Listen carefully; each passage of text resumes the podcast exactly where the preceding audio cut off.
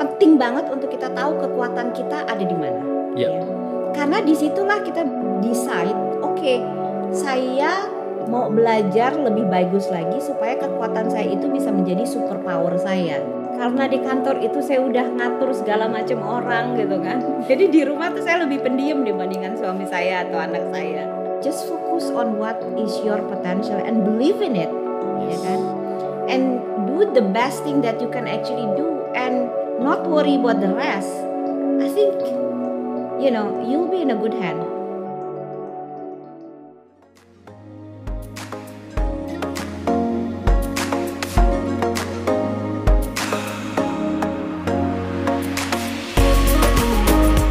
Hey, you are listening to You the Podcast.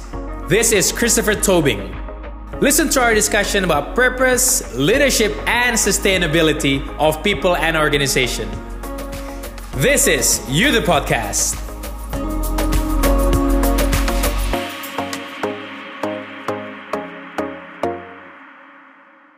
Di part sebelumnya, saya sudah berbincang-bincang bersama Ibu Ira Noviarti, Presiden Director of Unilever Indonesia. Ibu Ira sudah bercerita tentang perjalanan personal dan profesional yang nggak banyak terlihat bagi banyak orang. If you haven't listened to that episode, please do so. Karena saat ini di part kedua, kita akan berbincang-bincang lebih dalam lagi dengan Ibu Ira. So please listen in You, the podcast. Tapi penasa yang saya penasaran, ibu selalu seperti ini nggak? Dari ibu mulai di tahun 95, em, apakah Ah. ibu udah curious? Apakah Ah. udah optimis? Apa ini adalah har- adalah sebuah values values or even a type of leadership yang ibu Ira build apa tershaped gitu loh along the way? Itu gimana bu? Uh, along the way tershape ya, Chris ya. Hmm. Karena uh, balik lagi, I was, you know, when I join kuliah gitu ya, Ya. pengalaman di organisasi, menjadi presiden dari organisasi uh, pas di university itu men-shape pastinya kan. Ya. Bagaimana kita interact dengan people yang tadinya mungkin terlalu direct gitu kan. It's it's probably mungkin you have a certain point of view gitu kan and kind of like tertutup dengan another point of view. How you actually survive in the company yang sebesar ini Hmm. dan juga not only survive but also thriving ya kan Yeah, and yeah. also performing pasti ada you know obstacle opportunity yang dihadapi gitu kan Uh, how the people along the journey itu giving us the feedback gitu ir kayaknya uh, that's good gitu kan. Yeah. makanya mentor-mentor saya atau coach-coach saya tuh akan bilang I think that's good but it will be good if you can probably approach it this way. Nah itu kan Nice. juga ah oke gitu. Terus buku juga kan. Buku juga uh, membuat saya dan no- nonton I'm actually obsessed of nonton TED gitu mengenai leadership Oke. gitu. Itu juga akhirnya men-shape gitu kan. The the the the ups and down berantem sama bos gitu kan Hmm. pastinya and mungkin ada anak buah yang nggak happy itu Yeah. membuat kita akhirnya reflektif gitu dan membentuk seperti apa yang sekarang saya Ya. So I'm I'm happy to continue to to be learning. Mungkin seperti yang saya tadi bilang, even now gitu ya, masih banyak hal-hal yang saya masih harus belajar. Contoh gitu kan. Hmm. Contoh nih. Kayaknya kalau kita meeting di dalam Unilever Indonesia, ketemu sama tim, meeting meeting leading the board gitu kan, uh, confident gitu kan. Oh, oke, you know, you know what you what to say, how to Ya. say it segala macam. Tapi begitu udah keluar gitu kan biasanya tuh kita apalagi Indonesia tuh nomor 4 terbesar I'm going to be very honest with you deh ini Gimana, Bu? sebagai Gimana, Bu? sebagai CEO yang paling baru gitu kan Eh, Indonesia itu Unilever Indonesia nomor 4 terbesar di dunia ya Ya. di mana ada ada satu meeting yang setiap terjadi dua minggu sekali itu dengan CEO CEO di seluruh dunia globally di Unilever Bareng-bareng semuanya tuh. bareng-bareng semuanya. Nah, itu tuh ada 15 orang sih sebenarnya CEO itu. Dari Ya. 15 orang CEO besar-besar dari company US, Inggris, Indonesia, eh, ceweknya ada tiga ya. Oke. Eh sorry 18 ceweknya ada tiga gitu kan. Jadi saya cewek udah sedikit ceweknya paling baru Tapi megang nomor 4 di dunia. Terus habis itu ketemu sama senior apa senior senior CEO yang udah 10 tahun, 12 tahun jadi CEO gitu kan. Aduh, saya bilang, ini mau ngomong aja bagaimana caranya ya. Jadi di situ sendiri yang membuat akhirnya we actually always continuously to be humble to Yeah. learn Yes. with the people yang emang udah more experience gitu kan. You have to continuously learn, nggak nggak pernah bisa berhenti. Ya itu yang dua setiap dua minggu sekali itu selalu saya membuat saya reflect. Oke, am I doing it better this time? Oke, am I confident this time? Am I afraid to actually say something? Should I say it or should I not say it? Kayak gitu, selalu begitu deh. Ini kayak anak intern baru pertama kali masuk di Unilever juga mikir gitu ya Bu ya. Jadi ternyata sama. Ini saya masih ngomong apa nggak masih mau ngomong ya gitu kan? Iya iya iya iya. gitu. Dan Bu di dalam konteks tadi eh, terus belajar terus ya Bu. I think I think it's very very refreshing to listen to someone in di posisi nomor satu untuk bilang saya masih terus belajar dan mau belajar dari yang muda. Nah Ibu Ira sendiri, how do you know what to learn? How do Kayak I soalnya know ini juga what to learn? Aduh. soalnya saat ini mungkin banyak orang-orang juga kayak ya gue mau belajar tapi aku belajar apa ya or even tim kita di dalam Unilever juga ada yang mungkin mikir saya tahu harus belajar Nah, tapi apa ya if Apa? is there anything that you how do you uh, proses apa, thinking prosesnya Ibu Ira tentang saya harus belajar apa sekarang tuh gimana Bu? Nah, oke. Waduh, itu saya jadi mikir ya. Oke, how do how to Jadi kalau saya melihatnya metode saya itu dua. Yang pertama Hmm. adalah eh, ini secara general dulu Ya, sama pada saat saya pegang posisi ini ya. oke oke. Secara kalau dari sisi leadership lah atau Ya. atau dari sisi soft skill misalnya I want to be the best marketer gitu kan. I, want to actually be a very good leader. Yes. Saya selalu pertama kali starting point aja saya adalah being aware. Oke. Being aware about myself. Kekuatan saya ada di mana sih gitu. Jadi satu kalau penting banget untuk kita tahu kekuatan kita ada di mana. Ya. Karena di situlah kita beli decide, oke, saya mau belajar lebih bagus lagi supaya kekuatan saya itu bisa menjadi superpower saya gitu. Jadiin superpower malahan. Ah, ah, malah jadi superpower iya, gitu. iya. Nah, eh, saya kasih contoh satu hal. Saya mungkin dari segi communication karena bukan kekuatan saya. Gitu. Hmm, oke. Kekuatan saya adalah mer- meramu suatu atau me- menfix suatu problem. Biasanya kalau ada problem tuh saya curious gitu. Ini problemnya ada di mana? Ininya gimana? Connectionnya ke mana? Gitu kan? Ngerti sampai sampai dalam. And then come with the solution. Itu itu kekuatan saya. Nah, gimana Ya. caranya saya bisa membuat itu menjadi lebih eh, super gitu. Oke. Nah, how to learn-nya biasanya saya lihat dari situ dulu gitu. Ya. Uh, sehingga mem- karena gini kalau kita terlalu uh, uh, apa namanya blanket ya strateginya. Mhm. uh, how, how what do we want to learn? Akhirnya impactnya ke kita nggak akan signifikan. Benar, benar. betul ya kan? Nah itu satu. Itu yang generalnya. Nah uh, the, but there are actually uh, uh, wak- uh, apa namanya uh, stage di mana kita tahu bahwa nggak cuma kekuatan jadi superpower aja yang harus kita lakukan, tapi kita tahu pada saat kita memegang satu posisi ada hal-hal yang uh, tidak bisa tidak harus kita pelajari, misalnya Ada yang tidak harus kita pelajari. harus harus Oh, kita harus. pelajari, Ada yang walaupun harus kita kita nggak pelajari. suka, walaupun kita Walau nggak oke, suka. oke. Mm-mm. Ya. Misalnya nih, kalau saya mau menjadi CEO yang bagus eh, dan saya tidak memiliki keahlian di supply chain, ya kan?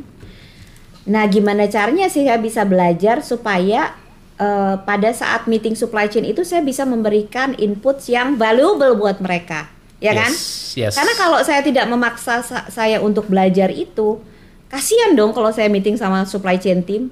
Mereka Ya. bilang, ini value apa yang diberikan oleh Ibu Rakan meeting ini ya gitu. Cuman, cuman galak aja nanti bu. Cuma galak aja gitu kan nanti kan. Jadi uh, saya berpikirnya seperti itu dari Ya. kalau saya mau memberikan a valuable solutions ke mereka, I need to understand the basic knowledge, the key essential thing yang sebenarnya saya nggak suka, tapi saya harus mulai belajar dan harus mulai suka gitu. Yes. Key, I, I love that sih. Yang pertama belajar dari strength untuk menjadikan superpower. Dan satu lagi ada hal-hal yang kita nggak suka tapi harus. And in that sense kita belajar key essential things-nya ya. Iya. Jadinya. Nggak perlu harus jadi ahli supply chain. Tapi key essentially bisa. tahu supaya kita bisa contribute. Yes. Betul. Kalau dari konteks perusahaan, Bu. Now, ke depannya, kalau kita lihat pasti ini lagi di masa kita nggak usah ngomongin hanya Unilever Indonesia, tapi I think every business in the world saat ini lagi dalam konteks belajar juga ya. Lagi konteks belajar um, during the pandemic lah, atau even this new wave of changes yang terlalu datang dengan teknologi dan lain-lain. How how do you see Unilever Indonesia? Mungkin ini nggak usah terlalu karena kita hari ini kita nggak mau ngomongin terlalu banyak tentang bisnis wise bu, tapi how do you see the priority deh bu untuk Unilever Indonesia? Apa yang harus dipelajarin sama Uli gitu bu? Ke depan supaya bisa Ke depan, ke depan. Oke.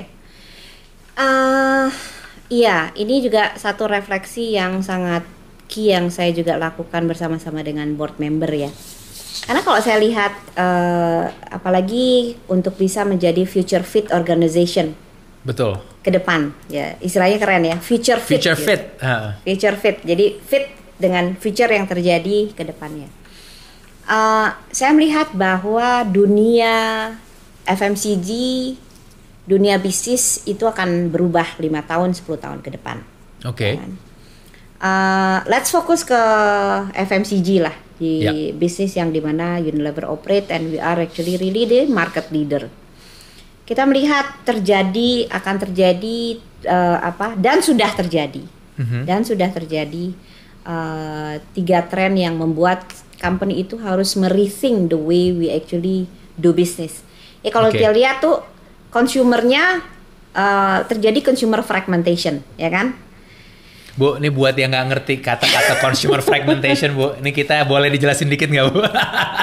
Consumer fragmentation tuh maksudnya adalah konsumen tuh nggak cuma minta satu solusi, mereka tuh asking for multiple Yes. solution gitu karena antara Banyak maunya lah ya. banyak maunya gitu kan dari uh, Chris mungkin sukanya uh, body lotion, body lotion. Tapi rasanya magnum gitu. tapi rasanya magnum gitu kan. Ini yang satu lagi beda itu jadi kebayang kalau 10 tahun yang lalu ya apa deh yang diiklankan, apa deh yang Yes. diberikan atau dikeluarkan oleh Unilever Indonesia saya pakai gitu. Sekarang Ya. kan enggak kan. Kita demanding Optionnya makin sekarang. banyak, heeh, demanding, laju juga neednya semakin terfragmentasi. Itu itu sesuatu yang luar biasa ininya trennya. Yang kedua Yes. adalah juga channelnya juga fragmentation kan, Banyak karena yang dulunya yes. mungkin kita belanja cuma ke supermarket. Sekarang ada supermarket, ada minimarket, ada hypermarket, ada e-commerce, ada wah, ada social commerce segala macam. Terus juga kita ngelihat media juga ter, ter, terfragmented kan. Kalau dulu cuma TV gitu kan lihat iklan di TV. Hmm, Taruh ikan TV heavy itu udah bagus Udah tuh. pasti- pasti sukses tuh, iya, gitu. Pasti sukses gitu kan. Sekarang kan enggak ada Facebook, Iya. ada Instagram, ada siapa yang coba saya lihat Chris nonton TV terakhir kapan? TV Indonesia. Hmm, saya eh, nyalain TV aja deh bu kita. Mungkin ada lebih dari enam bulan yang lalu bu. enam bulan yang lalu kan nah Betul. kebayang gitu kan 10 tahun yang lalu setiap orang nungguin TV gitu Ya. kan jadi yang naruh iklan di TV itu udah udah pasti bakal jualan bagus sekarang nggak ada Facebook ada segala macam nah perusahaan kayak Unilever itu harus bisa mengpivot plan kita Yes. dan bikin strategi kita supaya bisa mengcapture dan address changes yang luar biasa terjadi di Indonesia dan juga cuma di Indonesia tapi di luar Indonesia. Jadi fokus kita adalah gimana caranya kita bisa future fit organization sehingga Ya. portfolio kita juga bisa berubah bisa oke, people-nya oke, channel di mana strateginya kita oke. Agak berat sih, tapi uh, Eh, saya cuma kasih bayangan aja. Paham bu. Yang saya tapi saya rasa yang paling yang paling saya senang dengarnya adalah memang the future is kita harus future fit. Artinya kan selalu adapting dengan situasi juga bisa pivot gitu walaupun apa apakah itu di consumer, channel, media, portfolio dan you name it itu mungkin banyak banget lah ya komponen-komponennya tapi menjaga itu semua. Bu Ira sendiri dengan untuk menjaga itu semua what's what's your priority Bu in leading? My priority in leading, ya. Eh, priority saya yang pasti yang pertama adalah we need to make sure that we get the best people. Get the best people. Ya, di company Yeah. and uh, and we take care of our people in the company. gitu. Yes. Jadi, Jadi get the best, abis itu di take care. Gitu take kan. care of the Yeah. people. You know, apakah dari sisi health-nya, safety-nya, Yeah. karirnya, masa depan, ya kan? Ya, betul, capability-nya segala macem gitu. Em, apa namanya? Bia- biasanya sih saya biasanya biasanya business leader ngomongnya strategi dulu. Kalau saya people dulu. Ya mungkin Iya. karena latar belakang saya yang ngurusin, Ngurusin pelaksanaan 13 ke anggota keluarga. gitu kan kalau enggak how can you actually run the business without the Yeah. uh, uh, uh, a great people gitu kan yes. yang kedua pastinya priority kedua adalah memastikan bahwa strategi kita itu adalah nggak cuma fit for today tapi juga fit for tomorrow Yes. nah ini uh, apa namanya diperlukan agility diperlukan uh, juga sharpness dari Ya. dari leader-leader di Indonesia termasuk saya untuk melihat ini are we actually addressing and unlocking the best potentials of this market apa enggak gitu. Nice. Nice. Uh, I love we, that. Are we actually coming with a, a campaign or NPD yang bisa membuat konsumen yang tadinya happy jadi happy banget, gitu kan? Ya. Uh, uh, uh, jadi dan yang ketiga pastinya dengan uh, ini saya simpelnya aja ya. Hmm. Uh, Unilever Indonesia harus terus menerus menstimulate market di Indonesia karena consumption kita di Indonesia dibandingkan sama market-market di negara lain itu masih jauh, masih kecil. Jadi Oke. tugas kita sebagai market leader adalah menstimulate consumption itu sehingga kita bisa menggerakkan juga ekonomi di Ekonomi. Indonesia. Yes. Wow. Bu, are you are you always like this, Bu? Maksudnya um, charismatic, uh, lead, the way you lead. Are you always like this di kantor dan di rumah juga? Ini aku lagi bayangin Bu Ira di rumah tuh sama nggak sama Bu Ira yang baru yang aku lagi ngobrol ini atau yang orang-orang atau timnya Bu Ira rasakan Bu? di rumah dan di kantor. Jadi gini ya, Chris. Karena di kantor itu saya udah ngatur segala macam orang gitu kan. Jadi di rumah tuh saya lebih pendiam dibandingkan suami saya atau anak saya. Karena gitu, mungkin Bu? udah karena mungkin karena udah apa ya? Karena udah energinya udah berat di Iya, kantor ya kan karena kan kalau meeting itu kan pasti kita harus ngomong kita harus denger denger itu kan harus pakai energi harus ngerti jaga kesabaran gitu kan kasih se- apa namanya eh, together we can unlock the solution kalau di rumah tuh biasanya saya udah lebih denger aja gitu suami biasanya ngomong banyak anak saya tuh ngomong gitu kan biasanya saya udah denger aja nanya oh gimana ini gimana gitu kan itu satu yang kedua eh, apa namanya? Saya di rumah tuh sangat demokratik gitu. Sangat demokratik itu gimana Bu? Demokratik, demokratik tuh maksudnya gini, gini eh, I go with the flow. Oke, oke, oke, oke. I Ya go with the flow. kalian maunya apa aku ikut gitu ya. I go with the flow deh gitu kan. Kalian pengennya apa? Tapi ada hal-hal yang non negotiable ya. Apa tuh Bu gitu. yang non negotiable? Yang non negotiable tuh biasanya tidur anak saya nggak boleh lebih dari jam 10 malam gitu Oke. kan. Kedua, makan eh, istilahnya tuh dinner atau lunch itu I just need to make sure that I provide the best food yang anak saya sama suami saya suka. Itu Oke. mandatory number two. Jadi itu Bu Ira in in the midst of presiden direktur making sure kalau head of food di rumah tuh Ibu Ira artinya ya. Iya. Karena saya ingin memastikan bahwa mereka itu pada saat makan sama makan malam tuh seneng gitu, suka Iya, gitu iya, kan. iya, iya. Itu. Terus ketiga, uh, weekend Saturday nggak boleh ada yang kerja termasuk saya. Jadi suami saya nggak boleh kerja, anak saya Wow. jangan nggak usah belajar deh mendingan gitu kan. Sabtu ya udah deh gitu kan. Ya. Itu biasanya non negotiable tiga non Untuk hari negotiable. Sabtu ya. Jadi hari Sabtu itu interesting ya Bu ya karena banyak banyak orang yang mengatakan kalau udah level C level deh atau level atas itu lu you work seven days a week. Itu kan sebuah hal yang tapi you created this I guess a healthy boundaries untuk to to be with your family. Ya Sabtu pokoknya nggak boleh diganggu gitu kan. Oke. Tapi kalau hari Minggu biasanya lebih bebas gitu kan. Mungkin suami Ya. punya hobi apa atau anak punya hobi apa. Dan saya juga Minggu itu di atas jam 3 biasanya udah ngeliatin kerjaan lagi. Udah siap-siap Senin gitu ya.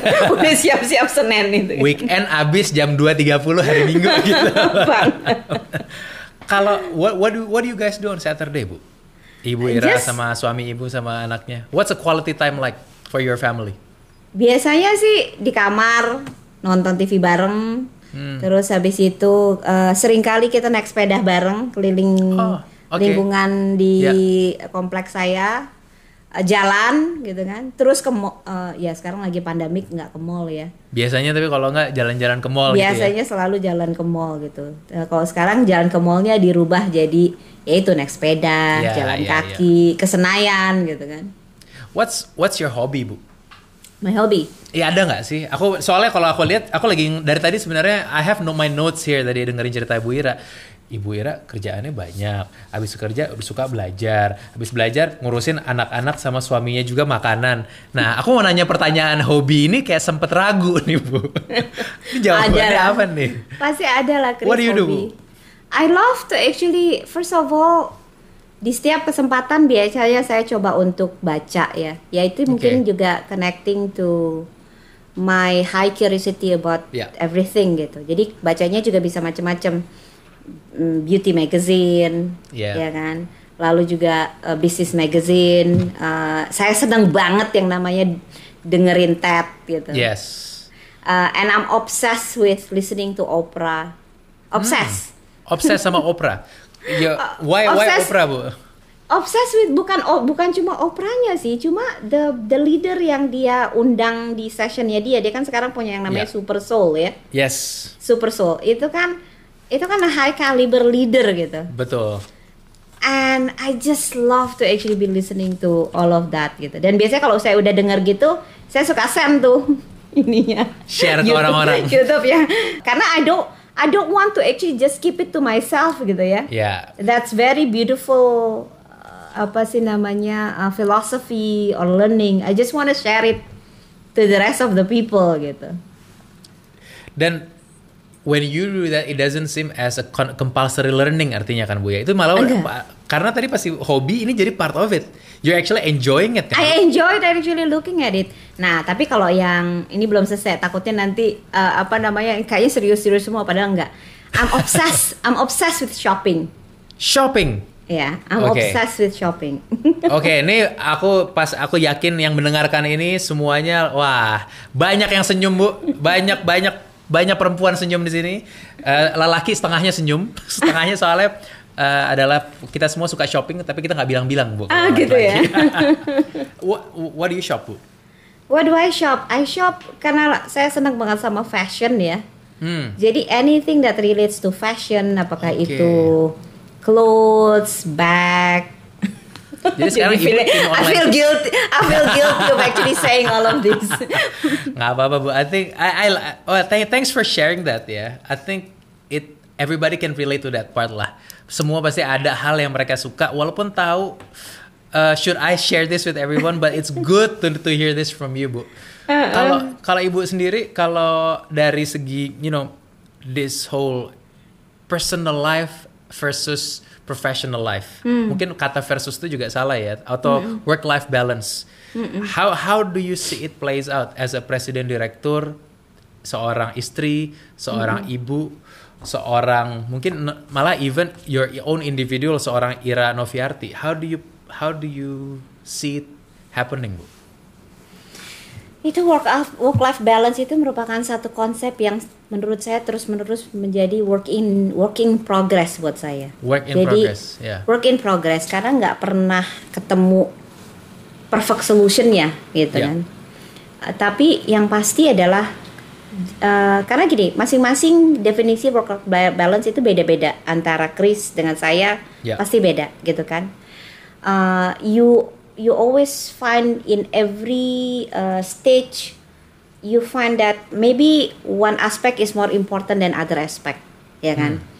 Uh, there are times di mana mungkin pada saat anak-anak saya masih sangat critical dari segi growth development dari segi apa namanya attention Uh, mau nggak mau di situ saya harus berikan waktu lebih banyak buat mereka dibandingkan karir saya atau Ya. waktu saya buat kerja tapi Yes. saya juga ngerti konsekuensinya buat saya pada saat saya mengurangi itu apa implikasinya so I'm Yes. mindful about that gitu kan Uh, atau stage di mana mungkin kita melihat uh, mungkin saya sekarang ada di stage di mana I need to actually give more times for my mom because they are apa namanya uh, udah tua gitu kan Yeah. lalu juga mungkin juga nggak terlalu sehat so I think uh, again it's it's it con- you continue to have to be able to actually deal with that Tapi menurut saya yang terpenting untuk bisa work life balance adalah you have to be clear of the boundaries.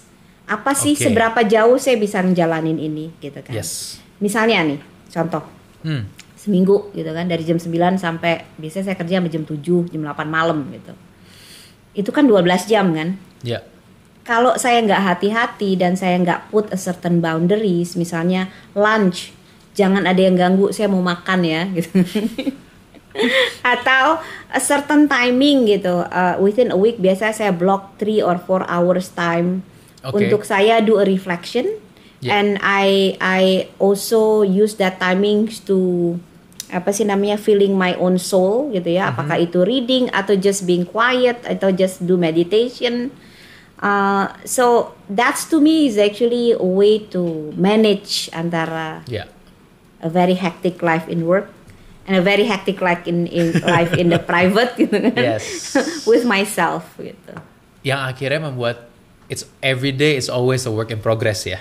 every day mungkin nggak every day ya tapi in there is a certain stage of your life Yes. ya yang Ya. di mana it's uh, you you continue to adjust yourself gitu Thank you for sharing that Bu. Itu banyak dari kita apalagi dengan saat ini working di working dan life lo lagi di rumah sama-sama dengan mempunyai fase-fase. It's it's nice to know that ada stage-stage-nya dan di situ kita akan make decision-decisions-nya. Kalau kita ngomongin ke depan, Bu Ira, kita ngomongin 10 tahun lagi nih, Ibu Ira ini lagi di tahun pertama menjadi presiden direktur.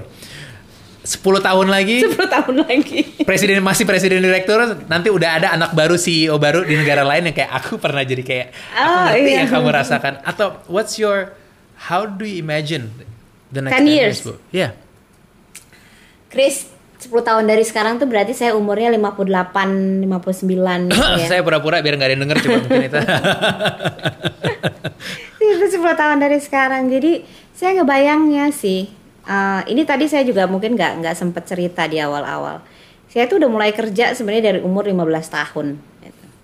15 tahun bu Ah, ah, dari umur 15 tahun saya udah mulai kerja. Wow. Kerjanya tuh yaitu ngajar gitu kan.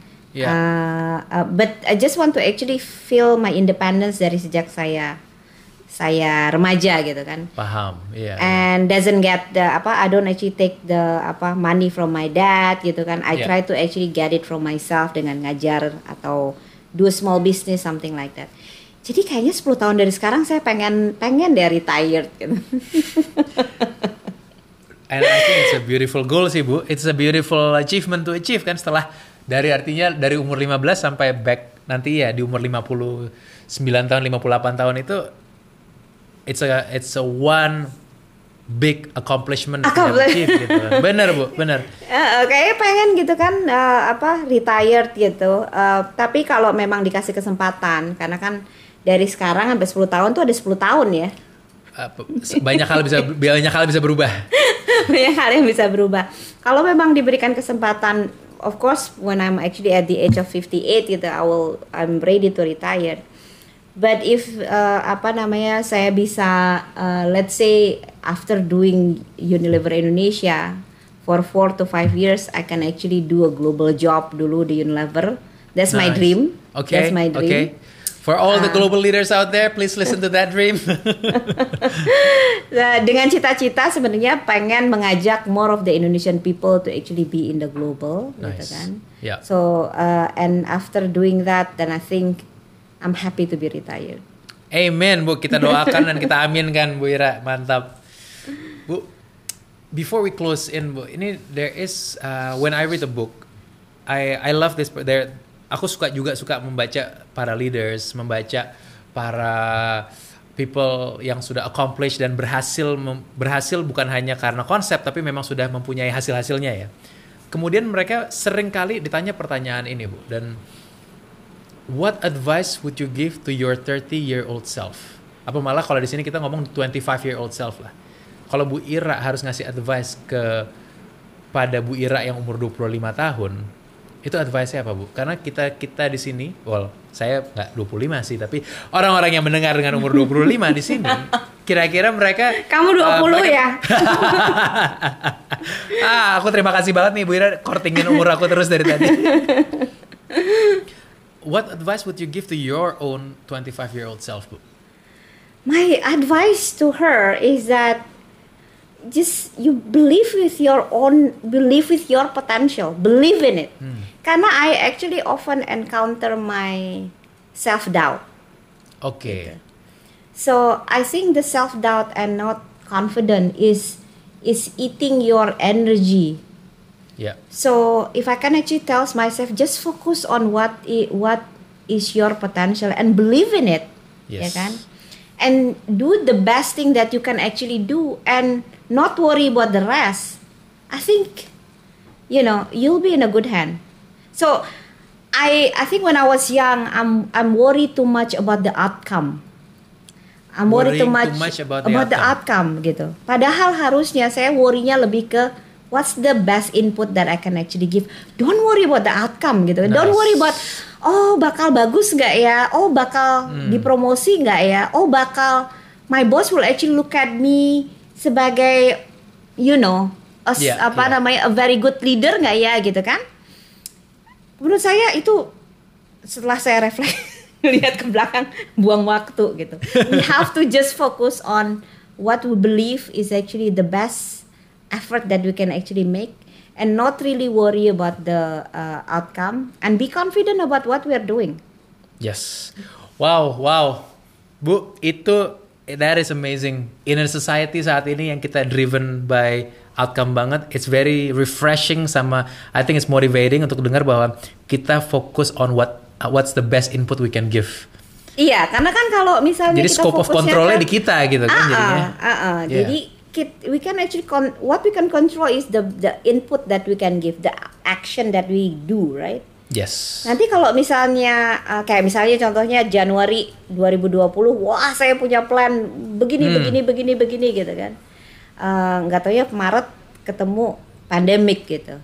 Uh, of course it will be devastated for us Yeah. if we ini ya kalau melihat isi. Tapi selama kita fokus the ke I've done my best, I will make sure that I will do my best effort um, and you know whatever the output is you know the universe will actually uh, show us what will the output be Thank you Bu Ira. Wow, thank you banget. Kita aminkan buat semuanya yang lagi dengerin dari tadi. I know you've been uh, listening well. Kalau memang perlu dengerin ulang, dengerin ulang karena I think Bu Ira just shared a whole lot of messages, a whole lot of key learnings dan even juga some I think very very personal stuff yang Ibu Ira udah share. Terima kasih ya Bu ya, udah mau sharing tentang hal-hal tersebut. thank you Buat Chris semuanya, remember it's about saat ini fokus on the best input that you can give. Dan dari situlah I think the life the kita bisa menjalani life yang lebih baik lagi sesuai kata Bu Ira. Bu Ira, again terima kasih banget udah menjadi part of you the podcast. Uh, kita really hope that semua yang mendengarkan bisa menggunakan ini make it happen dan one day mungkin kita bisa dengar some success stories dan kita bisa kabari Bu Ira, Bu, uh, your message have been heard and people have taken action on it. thank you thank you Terima Chris. kasih Bu Ira. Thank you, Sampai everyone. jumpa. Have a good one ya Bu Ira. thanks Thank you.